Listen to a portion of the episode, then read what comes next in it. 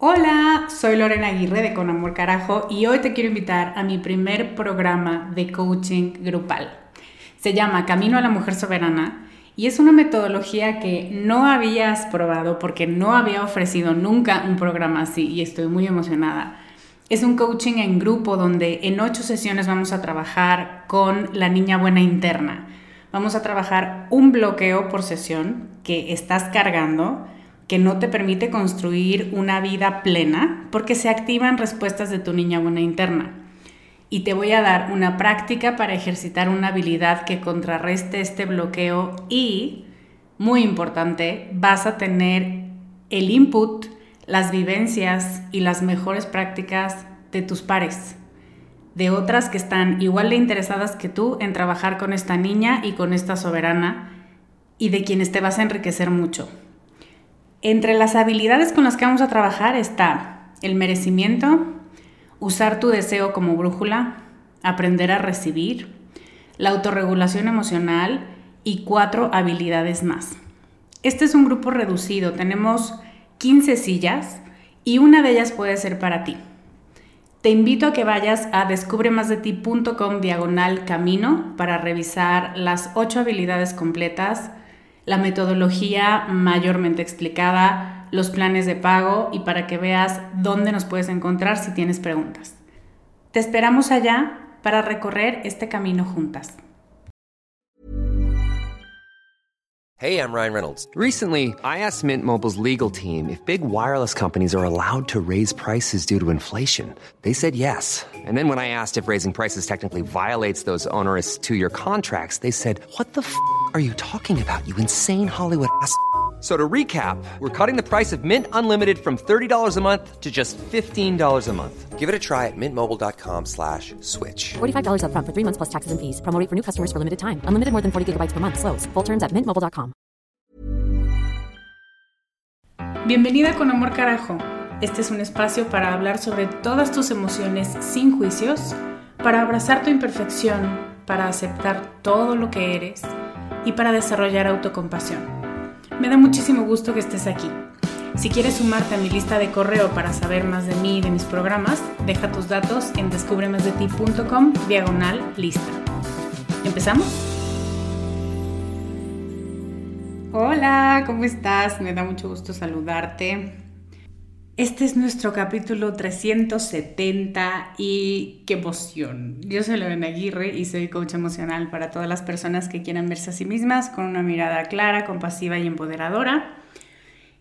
Y hoy me da mucho gusto compartirte que vamos a hacer otro, otra modalidad, como ya la hicimos una vez, cuando hablamos de por qué te cuesta trabajo recibir afecto, que fue muy maravilloso y un hitazo. Esta va a ser de nuevo una exploración de un tema en tres partes.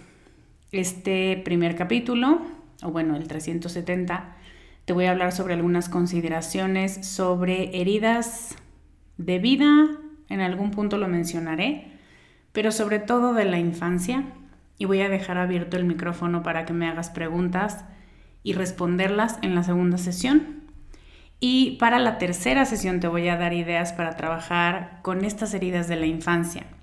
Si quieres participar y hacerme una pregunta después de escuchar este capítulo, voy a estar recibiendo tus preguntas hasta el miércoles de la próxima semana, el miércoles 5 de abril, porque ya estamos en abril. Y hay dos maneras de participar. Puedes mandar tu pregunta por voz o puedes mandarla por texto. Puedes ir a descubremasdeti.com diagonal mensaje de voz para dejar tu pregunta en voz o a descubremasdeti.com diagonal pregunta para dejarla en un formulario por escrito. Y ahora sí, vamos a empezar con este tema que va y viene y de pronto está en boca de todo el mundo y de pronto hay muchas propuestas de trabajo con las heridas de la infancia y de pronto hay una sola clasificación de heridas de infancia y de pronto, como suele pasar, este trabajo se vuelve muy doloroso cuando no está bien acompañado o cuando no está bien comprendido, incluso a nivel cognitivo. Quiero decir que de por sí es difícil a nivel emocional Pero cuando los conceptos en sí mismos no están bañados de comprensión, de compasión y de humanidad compartida, de este reconocimiento de que no soy la única, en lugar de ayudarte a ciertas herramientas que te pueden hacer daño. Entonces, este programa o estos tres programas son mi granito de arena para colaborar con esa comprensión, para que utilices las herramientas a tu favor y puedas realmente sanar y comprenderte y poder construir una vida que tenga sentido vivir para ti. Antes de empezar, te quiero decir que hay algunas trampas. Pensé en cinco trampas al hablar de heridas de la infancia y las voy a nombrar de manera muy breve. La primera es que de pronto, como te decía, se convierte en el santo grial de la felicidad. Si lo encuentras, ya, o sea, no vas a tener más problemas en la vida. Y de pronto se vuelve un prerequisito para ser feliz es en esta teoría que te he compartido sobre la sala de espera y vivir tu vida en la sala de espera. Cuando termines de sanar tus heridas de la infancia, ya puedes pasar al salón principal. Y aunque por supuesto que hacemos un gran trabajo cuando reconocemos y le damos espacio a estas heridas para existir y cariño, paciencia y acompañamiento para sanarlas, no es algo que está mal con nosotras, porque no estamos defectuosas, pero tampoco es lo único en lo que necesitamos concentrarnos, porque después de aquí viene una frustración muy grande que seguramente te ha pasado, no sé si con este tema, pero seguramente con otros más. Ya intenté todo, ya soy la master guru de las heridas de la infancia y porque cada vez que me acuerdo de ellas o cada vez que interactúo con mis padres o mis cuidadores primarios, se me vuelve a hacer un nudo en la garganta qué estoy haciendo mal. Lo cual me lleva a otro de los puntos que son una trampa. Atender, nombrar y entrar en el proceso de sanar tus heridas de la infancia no significa que ya no va a haber nada para que lo trabajes. No significa que una vez que lo nombraste y que reconociste, sí, mis papás me abandonaban en la escuela y yo era la última la que recogían, el hechizo se rompe o desaparece el peso que eso tiene sobre ti. Para algunas personas el reconocer eso es un peso en el corazón que cada vez va perdiendo intensidad y como, como si trajeras una pesa de 50 kilos y de pronto con los años cada vez parece que traes una de 20, 25, 10, pero no desaparece del todo. Este mito en general en el mundo de la autoayuda de que si lo haces muy bien y si eres una muy buena estudiante y lo aprendes a la perfección, entonces ya nunca más sufrirás por este tema, es una mentira. Entonces puedes estarlo trabajando y de hecho las heridas de vida y de la infancia se convierten en maneras de hacernos conscientes. Ay, esto me está doliendo. Otra vez me está doliendo. Es como romperte una pierna Creo que siempre uso el mismo ejemplo. Pero es verdad. Y después de unos años, o con el frío, o con la humedad, o después de que a los 90 años dices, ay, me duele, no hice nada para que me doliera, pero hay una herida ahí, hay algo que pasó y que no se puede negar. Eso no significa que mi cuerpo no sea maravilloso y que no haya sanado en un 90% y que... No, no, no significa que sí pasó algo y que lo reconozco y no necesito hacer como que no, ni invisibilizar que aquí dolió mucho en su momento y ahora mm, es todavía, se hace presente y es un porcentaje pequeño. Otra de las trampas es acotar las heridas de la infancia a una muy valiosa pero no única clasificación porque entonces opacamos que pueden existir más heridas y mi intención es compartirte algunas totalmente inventadas por mí, totalmente nombradas por mí, para modelarte un poco que tú puedes hacer lo mismo. Te voy a hablar de esa clasificación, por supuesto, pero también te quiero dar este disclaimer inicial donde te digo que no es la única a la que puedes acudir. Tu experiencia de vida es mucho más importante que lo que cualquier clasificación de cualquier test te diga que existe. Y tampoco sobra decir que dentro de los mismos test, incluso los estandarizados, nadie es el 100% de una sola cosa. Nadie tiene solamente una herida de abandono. Tenemos una mezcla como, siempre me lo imagino como un tablero de sonido con diferentes palanquitas y cada quien tiene esas palanquitas en un nivel distinto y en un volumen distinto. Así somos. Somos mucho más unas consolas que un solo botón de encendido y apagado. Otra de las trampas es usar a tu niña interna y a sus experiencias. Siempre que hablas de heridas de la infancia, sale el tema de la niña interna. Y se ha vuelto de una manera muy grosera este utilitarismo de esta identidad de la niña interna, de tus experiencias como niña y decir, bueno, ven, porque como me quiero sentir poderosa o sana o feliz, te necesito. Después te voy a ignorar, después no me va a interesar lo que tú necesitas, pero como yo quiero algo de ti, ahora sí quiero trabajar contigo. Entonces, de pronto, de manera inconsciente, espero yo, nos convertimos en esta en esta compañera de prepa que siempre quería hacer equipo contigo para sacarse 10, pero no te hablaba en otras cosas. Y es como, mm, no lo creo, ya, ya entendí cómo va tu juego y no me gusta. O no sé si solo me pasó a mí.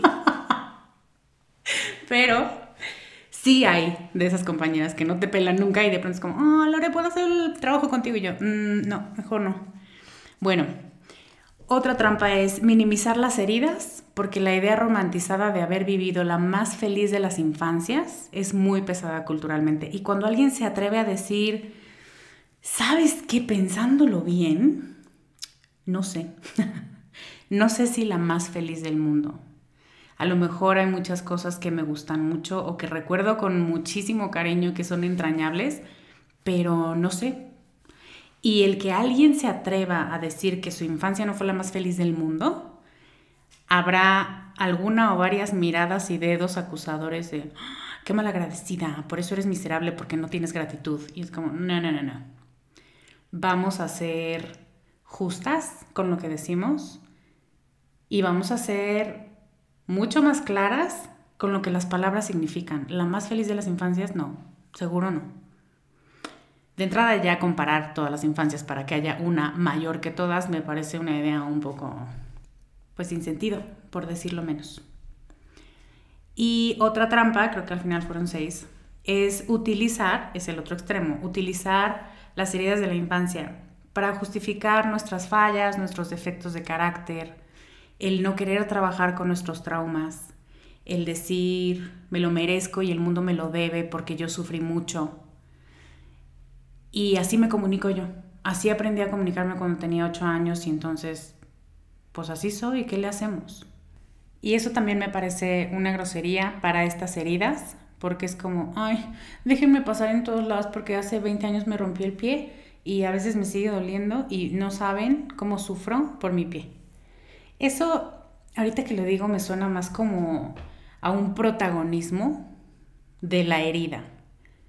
Y muchas veces ni siquiera quieres sanarla, solo quieres sacarla a pasear, que todo el mundo la vea y que todo el mundo escuche que la pasaste muy mal. Y de hecho, esta es la caricatura que muchas veces en el imaginario colectivo sabemos que existe como, ay, va otra vez a quejarse de sus papás o de su hermano mayor y ay, qué ridícula. Porque de pronto pierde perspectiva. El sí me dolió, porque cuando lo usamos para todo y para justificar y para no querer ver y no querer trabajar en ciertos temas, pues pierde no solamente validez ante los ojos de alguien más, sino y sobre todo, te pierdes de la oportunidad de conocerte a ti misma y de decir, uy, aquí me sigue doliendo, vamos a untarle pomada, vamos a ir otra vez al doctor, vamos a sacar radiografía, algo puedo hacer por esta herida que no me acordaba o que pensé que ya no dolía y de pronto me aparece de nuevo y es mi labor como parte de mi autocuidado integral atenderla. Entonces eso, te digo que en este primer capítulo te voy a dar mucha información carnita para ver qué tal va aterrizando en tu mente, en tu corazón em, y que puedas hacer las preguntas que, que vayan surgiendo. ¿Qué son las heridas de la infancia? De una manera muy simplificada, Son todos estos momentos en los que dijiste o hiciste algo y cuando haces el análisis de eso que pasó, de tu reacción, sientes que te quedaste corta, que no te defendiste, maldita sea, y debiste haberte defendido mejor o algo, que te callaste aunque no querías, que te sentiste terrible aunque no querías, que hiciste puchero aunque no querías, que te acordaste.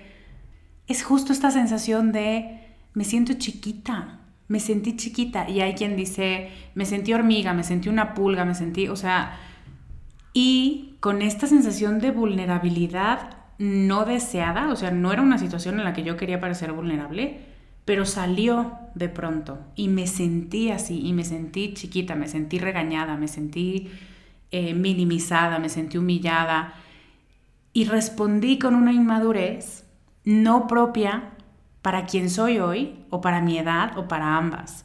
Como si se te olvidaran los recursos que en otras áreas de tu vida sí tienes. Y es el típico ejemplo de, es que está en su trabajo es una perra, pero de pronto alguien le dice algo sobre mm, por qué no tiene un hombre en su vida y con eso la desarman. Y entonces es donde te da coraje y dices, maldita sea, ¿por qué no puedo contestar igual de bien que en mi trabajo en temas del corazón? Y no es un tema del corazón específicamente, es en temas donde al crecer se hizo una herida. Y entonces cada vez que me acerco a ese tema de manera inconsciente, duele. Y eso puede ser, este es el ejemplo más cotidiano, porque así es el sistema, ¿no? Porque una de las críticas más grandes a las mujeres es, ay, no tienes un hombre, ay, pobre de ti, pero ya llegará. Es como, ni siquiera sabes si quiero, uno, un hombre, dos, que llegue, y tres, que ese objetivo ocupa 2% de mi cerebro. No sabes nada, pero lo estás asumiendo. Anyway, entonces, con frecuencia decimos cuando estamos frente a una de estas heridas, me sentí súper torpe, me sentí humillada, me sentí solita. Fíjate, decimos también palabras como en diminutivo. Algunas no, pero si lo haces te sale natural utilizarlas en diminutivo. Me sentí solita, me sentí chiquita me sentí incomprendida, me sentí que me aventaron a los lobos, todas esas cosas donde ¡ah! me sentí encuerada, sentí que no estaba protegida, me sentí sola. Nuestras heridas de la infancia son reacciones que hoy tenemos que no son nutritivas, que no son adaptativas, que no nos hacen sentir bien, ni poderosas, ni con agencia sobre nuestras vidas, pero tienen tanto tiempo con nosotras, en nuestro sistema, en nuestro cuerpo, mente y alma, que las hacemos sin pensar, sin filtrar y casi siempre sin darnos cuenta. Aprendimos hace años que para que nos quisieran o para estar seguras era mejor guardar silencio o darle la razón a otra persona o discutir hasta el hartazgo y la necedad con tal de defenderte o fugarnos del evento incómodo en cuestión. Y fugarnos hay gente que literalmente se va del lugar, hay gente que saca su teléfono y hay gente que está sentada viendo a la persona de enfrente, pero como Homero, ¿no? Como, mmm, comida, y en realidad no está como muy presente en la conversación. Todas estas son reacciones de nuestro sistema nervioso frente al estrés. Estoy en peligro, a lo mejor me dejan, a lo mejor ya no me quieren, a lo mejor em, algo malo va a pasar conmigo. Y entonces reaccionamos de estas maneras. Y reaccionamos así desde que somos muy chiquitas. Y dependiendo lo que cada casa y lo que cada familia fomente más, es la reacción en la que nos volvemos expertas, expertas practicantes. Como te decía, hay una clasificación muy famosa que estoy casi segura que conoces. Es una clasificación de Liz que hasta donde tengo estudiado, entendido, es la primera que propone una clasificación formal sobre heridas de la infancia, en su libro Cinco heridas que te impiden ser tú mismo. Y ahí Borbo habla de cinco heridas. La herida de rechazo, no soy aceptada. La herida de abandono, nadie conecta conmigo ni mis necesidades. La herida de humillación, soy insuficiente y no me merezco cosas. La herida de traición es la número cuatro, tú no cumples tus compromisos conmigo. Y la herida de injusticia. No me tratas de acuerdo a mi edad ni a mis necesidades. Y aunque nuestro cerebro ama las clasificaciones, me parece importante decir que esto no es una ciencia exacta y que difícil, si no es que imposiblemente, caemos puramente en una sola clasificación.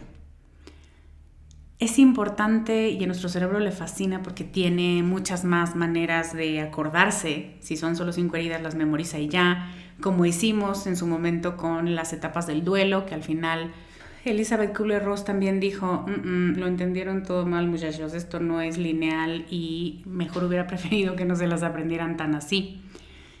Ese es el tema, que muchas veces cuando es más fácil memorizarlas, es más fácil inflexibilizarnos a ellas. Yo he encontrado en mi trabajo y en mi vida personal que hay muchas más clasificaciones y pueden ser una mezcla de las que nombra Alice Borbó o pueden ser totalmente nuevas o nombradas bajo tus palabras. Por ejemplo, está la herida del utilitarismo, donde sientes que eres valiosa para alguien únicamente por los roles que juegas en su vida, o por lo que puedes aportarles, o por lo que sabes, o porque eres muy buena cuidando, o porque eres muy buena cocinando. Esto se presta a la explotación y al abuso, y actuamos desde un lugar o enojado o miedoso o totalmente desconfiado o una mezcla de todos los anteriores. Pero es, ah, solo me quieres por lo que puedo hacer y el día que no lo pueda hacer, conclusión brillante, ya no me vas a querer. O la herida de abandono presente, donde sí tienes padres que te dan lo indispensable para sobrevivir e incluso te hacen sentir contenta, te dan cosas y de pronto su presencia y de pronto un buen comentario, una palmada en la espalda, pero algo no termina de hacerte sentir que te quieren del todo o que perteneces a ese ecosistema.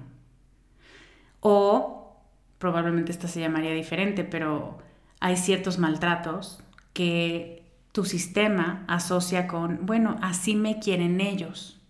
No me hacen caso hasta la noche y a veces hasta el día siguiente, pero porque así esa es su manera de querer, esa es muy popular. Entonces... Hey, I'm Ryan Reynolds. Recently, I asked Mint Mobile's legal team if big wireless companies are allowed to raise prices due to inflation. They said yes. And then when I asked if raising prices technically violates those onerous two-year contracts, they said, what the f*** are you talking about, you insane Hollywood ass?" So to recap, we're cutting the price of Mint Unlimited from $30 a month to just $15 a month. Give it a try at mintmobile.com slash switch. $45 up front for three months plus taxes and fees. Promo for new customers for limited time. Unlimited more than 40 gigabytes per month. Slows. Full terms at mintmobile.com. Cuando tienes este abandono presente, si están pero no conmigo, si están pero no acabo de encajar, es una duda eterna de si eres tú, si tú podrías hacer algo para que te quisieran, y una, un regaño, un autorregaño constante, porque obvio que te quieren, te lo han demostrado con muchos detalles físicos y no físicos, no seas mal agradecida. Y aquí están, no los estás viendo. Entonces, eso de pronto puede ser también un poco de gaslighting a ti misma, porque es, tú estás mal porque estás en contra de lo evidente. Y de pronto no es tan evidente que a pesar de que físicamente estén no están interesados o no están sintonizados o no saben cómo estarlo. No sabemos las razones por las que eso pase, pero la realidad es que cuando somos niñas sabemos, sentimos, intuimos que algo aquí pasa que no estoy terminando de conectar. Y de pronto nos acostumbramos a relacionarnos con gente que esté haciendo otras cosas mientras está con nosotras. O a decirle, ay, no te preocupes por mí, ya cuando acabes, si quieres, ya me pones atención. También pienso en la herida de desconfianza, donde de pronto tanto amor, o sea, desconfianza en ti misma, donde te dicen, ay, a ver, te ayudo. Ay, espérate, yo lo hago. Yo voy a la escuela y hablo con la maestra. ¿Quién te molestó? Dime, señálame al niño para que yo vaya y le reclame. Y de pronto tanto amor asfixia. Y siempre recibes el mensaje, sin mí no puedes.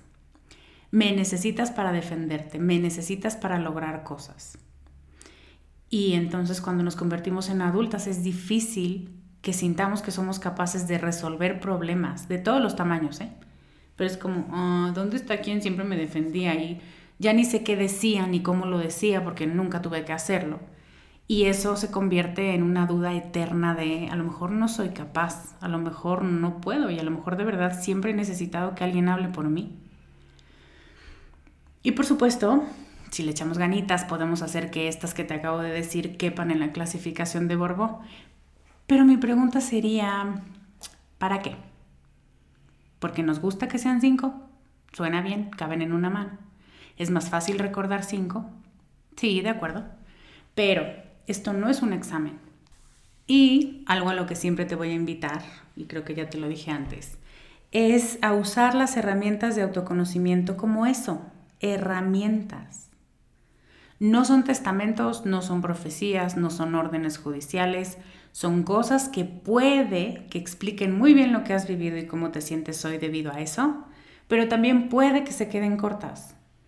Y eso es interesante, sobre todo para las ñoñas como yo, porque nos toca a ti y a mí explorar más a profundidad lo que se esconde en estas conductas inconscientes que tenemos, que mucha gente llama boicoteadoras, yo no. Pero esto que no sabes por qué estás haciendo, pero tu niña interna y tus heridas sí lo saben, spoiler, te están protegiendo. Que las hacemos por costumbre y no tanto porque nos resulten útiles. Y la ruta que yo he decidido seguir para entender mejor estas heridas es el reconocimiento de la negligencia que como hijas vivimos por parte de nuestros cuidadores primarios, de nuestros padres o cuidadores primarios. Y así es como puedes nombrar lo que te duele conforme va apareciendo. Lo que normalmente hacemos porque así estamos acostumbradas culturalmente es, uy, aquí me duele, a lo mejor voy a descubrir que sí me habían condicionado el amor, mejor cerramos la puerta. Sí, mejor la cerramos. Al fin que quién quiere descubrir cosas dolorosas. Está perfecto si de verdad sientes que no tienes los recursos para ver qué hay del otro lado de la puerta. Mi sugerencia, como siempre, es consigue a alguien con quien cruzar la puerta, alguien que te pueda sostener si en algún momento te impresiona mucho lo que ves allá adentro. Pero mantener puertas de tu alma cerradas no es una buena decisión si quieres de verdad conocer y sanar las cosas que no están funcionando, hacerlas conscientes para dejar de dar respuestas de resorte, donde dices, no sé por qué dije lo que dije, pero ya lo dije. Bueno, hacer eso muchas veces necesitas abrir esa puerta, ver lo que hay ahí, reaccionar como necesites reaccionar, que alguien seguro te sostenga y luego poder decir, ok, entonces ya vi por qué reacciono así. Voy a empezar a practicar dejarme sentir ciertas cosas y poder expresar otras tantas. Y entonces así es como vas a poder nombrar lo que te duele conforme esto va apareciendo, como te decía.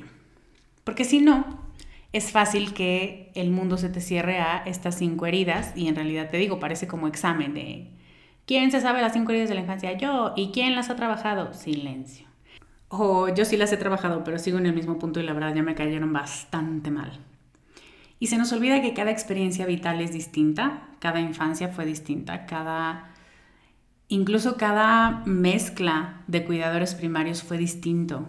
Y debe ser validada de la forma en que la vivimos cuando éramos niñas, no con la experiencia y el conocimiento y la madurez actual, como lo vivió esa niña de esa edad, lo que le dijeron y lo que entendió y dónde se guardó y cómo le cayó y a partir de entonces cómo se ha estado relacionando con las personas, cómo se ha quedado activa en nosotras hasta ahora como un botón de encendido todo el tiempo, aunque ya pasaron muchos años. ¿Cómo las reconocemos? Casi siempre son reacciones automatizadas que no encajan con tu personalidad presente. Después de hacerlas te preguntas, ¿qué pedo? ¿Por qué reaccioné de esa manera? Así yo no soy. Pero fue más fuerte el impulso a reaccionar que lo que yo hubiera querido hacer o como la persona en la que me quiero convertir hubiera querido reaccionar. Es como si una parte de ti reaccionara sin tu permiso y de manera impulsiva, pero necesitara hacerlo, porque es lo que debe hacer, es lo que sabe hacer. Tus heridas de la infancia son tan antiguas que no las notas, son inconscientes pero cuando las haces conscientes dan mucho coraje. Pero este es un condicionamiento básico. A un estímulo corresponde una respuesta.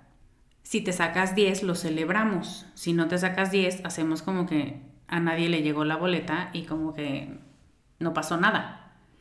Y esto tiene implicaciones un poco más profundas donde dices, ay, tengo que sacarme puro 10, puro 10, puro 10. Y esto también lo estoy generalizando porque por muchas generaciones los números de las boletas y las calificaciones que sacábamos fueron el único medidor de nuestros padres para saber cómo nos estaba yendo en la escuela. Entonces como, ah, 10, parece que te está yendo, te gusta, ¿verdad?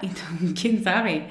Porque más yo, yo sí soy una ñoña y a mí sí me gustaba mucho y me gusta mucho la escuela, pero tenía compañeras que sufrían muchísimo en la escuela y sacaban 10, pero porque casi se sacaban los ojos estudiando las cosas. Entonces, no, no, esto no implica que lo estuviera disfrutando o que me guste mucho.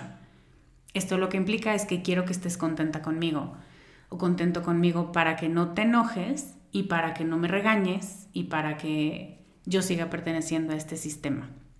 Entonces, estímulo y respuesta sí, pero con implicaciones más profundas y más amplias para tu vida en general. Las implicaciones de tus heridas, no solo de la infancia, sino las heridas de vida en general, se manifiestan principalmente, y esto lo voy a sostener durante estos tres capítulos, en tu relación contigo. La relación contigo es la que se ve más lastimada. Se manifiesta en la forma en la que piensas en ti, en la forma en la que te hablas o te refieres a ti, en la que te sostienes o te abandonas cuando entre comillas, lo haces mal. En la manera en la que confías en tus capacidades y en tu lugar en el mundo y qué tan segura te sientes de pertenecer a los lugares y a las relaciones en las que estás sin dudarlo o sin sentir que necesitas modificar o corregir o hacer algo mejor para que te acepten más. Y por supuesto, como segundo nivel, todo lo que se derive de estas creencias sobre ti y de estas opiniones sobre ti, tus relaciones con tu gente, tu yo en el trabajo, tu yo como madre, tu yo en las relaciones amorosas, toda tú vas a todos lados y a todos tus ámbitos. Y tus heridas también van contigo. Entonces siempre es la imagen que tú tienes de ti. Lo primero, me imaginé unos pinos de boliche. El primer pino que le pegas es esta conciencia de ti misma, este concepto que tienes de ti está o más enriquecido o más lastimado por más heridas que no has notado o que no has reconocido como propias. Y aquí es donde muchas de nosotras caemos en la trampa de pensar que una herida de la infancia es como descubrir una garrapata en tu pierna, que necesitas que alguien te la quite como de lugar y es importante que te diga, para sorpresa de nadie, que tus heridas no son una garrapata. Digo, por si no era obvio, lo quiero obviar. No es algo que te tengas que quitar porque es peligroso tenerlo. Lo peligroso o lo que tu sistema afectivo y nervioso perciben como peligroso es otra cosa. Una circunstancia, una conversación, ciertas palabras que nos disparan, sensaciones físicas, emociones que asociaste con algo súper peligroso. Y tu sistema creó esta herida para recordarte que cuando te acercas a este tipo de componentes, normalmente sales un poco raspada o profundamente dolida. Tus heridas son recordatorio de que algo no estuvo bien en el pasado, aún no lo atiendes o, o y o no ha cicatrizado todavía. Hay más que explorar ahí. Y aquí de nuevo quiero recordarte, una de las trampas es pensar que si yo trabajo mucho en mi herida de abandono, en algún momento me voy a dejar de sentir abandonada o voy a dejar de reaccionar como alguien que fue abandonada. No lo sé. Y quien te prometa que puede curarte la herida de abandono, te está mintiendo. Porque no se cura, porque no es una enfermedad y porque el alma tiene maneras distintas de manifestarse y de decir, ay, me sentí abandonada en una cosa súper estúpida del trabajo donde hasta me da pena decirlo, pero pues así fue, sí me siento. Y se reactiva esta sensación y esta sensación de pronto reactiva recuerdos y reactiva heridas. Y no es que lo estés haciendo mal, es que así funcionamos. Por eso era importante para mí hablarte de equilibrio la semana pasada, para decir, a ver, no podemos decir, ay, lo bueno que yo ya sané de eso y nunca más me va a volver a presentar. notar que hay heridas que te van a acompañar toda la vida es importante. Lo que es fundamental es que cada vez que la encuentres, cada vez que la nombres y la identifiques, lo hagas con una herramienta nueva o con haber pulido una herramienta, la comprensión, la compasión, el haberlo trabajado en terapia, el haberlo dicho a tu gente segura. Es distinto enfrentarme a ti cuando tenía seis años que después de tantas herramientas que he guardado y coleccionado en mi caja, porque ahora ya te puedo hacer frente de maneras distintas, porque ahora ya no me siento chiquita, ya no me siento impotente, puedo responder y aunque me sigue doliendo, ya no me siento tirada en el suelo y que nunca me voy a levantar. Espero ser clara en esta diferencia. Si notamos una herida y nos obsesionamos con ella y con sanarla, eso es una manera nueva de ser crueles con nosotras mismas. No crecemos, no aprendemos, solo tenemos una razón más para rechazarnos. Tener una herida de la infancia no es un defecto a corregir. Para mí es un recordatorio de que fuimos criadas por humanos falibles y eso incluye cuidadores de todo tipo, en casa, en la escuela, en otros lugares de socialización y que vivimos todavía hoy en un entorno muy poco amigable para el desarrollo integral de la esencia de los seres humanos, de lo que cada uno es y que respeta lo que cada uno es. Lo que provocan las heridas de la infancia cuando las notamos es mucha frustración porque es como si alguien se hiciera cargo de tu panel de control emocional y mental, como si te lo secuestrara y tú no tuvieras control sobre él y reaccionaras de maneras que no tenías planeadas o que incluso, y esto genera más frustración, te estás entrenando o te has entrenado ya por varios años para frenar o para modificar esta conducta. Y haciendo uso de las palabras de la teoría, una herida no se sana con una tablilla o con un yeso.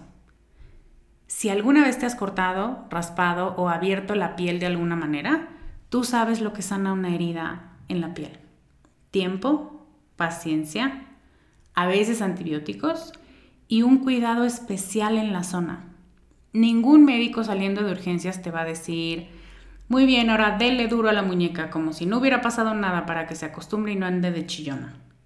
O bueno, no sé, si alguno te lo dice, no le hagas caso, no vuelvas con ese médico, porque lo que pasa es que tu piel acaba de pasar por un trauma, acaba de ser alterada de su estado de completud natural. Y lo maravilloso es que ella sabe, todo tu sistema sabe cómo sanarse. Tu cuerpo sabe regenerar la piel dañada y sabe hacer costras para protegerla sin tu permiso y sin tu conocimiento. Tú tienes un sistema de sanación instalado dentro de ti y es tu trabajo dejarlo actuar, ayudarle a que lo haga de la manera más eficiente y menos presionada posible, no apurándola, sino hacer lo que te toca para favorecer que sane. Eso sí. Y con esto quiero decirte que es fundamental reconocer que todos los humanos tenemos heridas de la infancia. Todos hemos vivido injusticias, rechazos, que se nos condicione el amor que nos van a dar, comparaciones con primos o hermanos, que se nos valore por nuestras calificaciones o por nuestras capacidades en alguna disciplina, y si has tenido la fortuna de que no sean tus papás o tus cuidadores primarios quienes te hicieron sentir así, aún así es casi seguro que en la escuela o en la calle o en el súper te topaste con alguien que sí lo hizo. Alguien que hizo un comentario que se te grabó en el corazón donde dice, ay, pero esta no es tan lista como la prima, ¿verdad? Listo, ya está. Herida creada. Lo que también me hace recordar ahora como adulta la importancia de no decirle estupideces a las infancias, de no compararles, de no aplaudirles demasiado porque son muy bonitas o porque son súper atléticos o porque nosotras percibimos que hay algún valor superior que tienen y que hay que aplaudir. Eso no ayuda a la aceptación de su esencia y al descubrimiento con curiosidad de quién será esta criatura, qué le gustará, en quién se va a convertir y Y creo que esta segunda tiene mucha más riqueza y mucha más humanidad escondida. Y eso, me parece importante no hacer este tipo de preguntas porque sí podemos generar heridas sin darnos cuenta. Y las infancias es difícil que te lo digan. Solo a lo mejor ni lo notan, a lo mejor parece que no están escuchando, pero sí reaccionan o lo guardan. O en la noche le preguntan, mamá, ¿por qué dijo mi tía que yo no soy tan fuerte como mi hermano? El problema de no respetar la esencia de la otra persona es sistémico. Queremos homologar personalidades y nos sentimos muy incómodas como sociedad con lo diverso. Entonces, en cuanto te sales de lo permitido, lo esperado, lo conocido, es muy probable que haya burlas, humillaciones, rechazos, abandonos. No eres tú, es el sistema. Y si fueron tus cuidadores primarios, tu familia nuclear, quien hizo esos comentarios o te hizo sentir así, la herida es evidentemente todavía mayor. Esto es lo que te quiero compartir hoy. Me gustaría mucho saber si tienes preguntas, me gustaría mucho saber qué aterriza contigo, cómo te vas sintiendo, qué preguntas surgen, si tienes algo que quieras compartir, algún testimonio, algo que diga, sí, a mí me pasó eso, o no estoy de acuerdo porque a mí me pasó justo lo opuesto. Em, vamos a hacer un diálogo la próxima sesión. En la próxima sesión, no, el próximo capítulo. Es que como mi vida es una sesión tras otra, ya parece que uso demasiado esa palabra. Entonces, te recuerdo, estamos recibiendo preguntas a partir del momento en el que lo escuches y hasta el 5 de abril. Puedes dejar tu pregunta en voz en descubremasdeti.com diagonal mensaje de voz o puedes dejar tu pregunta en texto en descubremasdeti.com diagonal pregunta en el formulario que te vas a encontrar por ahí. Muchas gracias Gracias por estar aquí, gracias por ser valiente, gracias por tener estas conversaciones y no buscar evadirlas o pintarlas de una manera que se vea más linda, porque sabemos que convertirnos en adultos maduros no es algo lindo. Gracias de verdad, te valoro como no te imaginas. Gracias por estar aquí, te mando un beso enorme. Yo soy Lorena Aguirre y te veo la próxima semana con más ideas para ser más tú. Bye. Este podcast sus notas, regalos y links viven virtualmente en la página www.descubremasdeti.com. Encuéntranos en redes como arroba Descubre Más de Ti.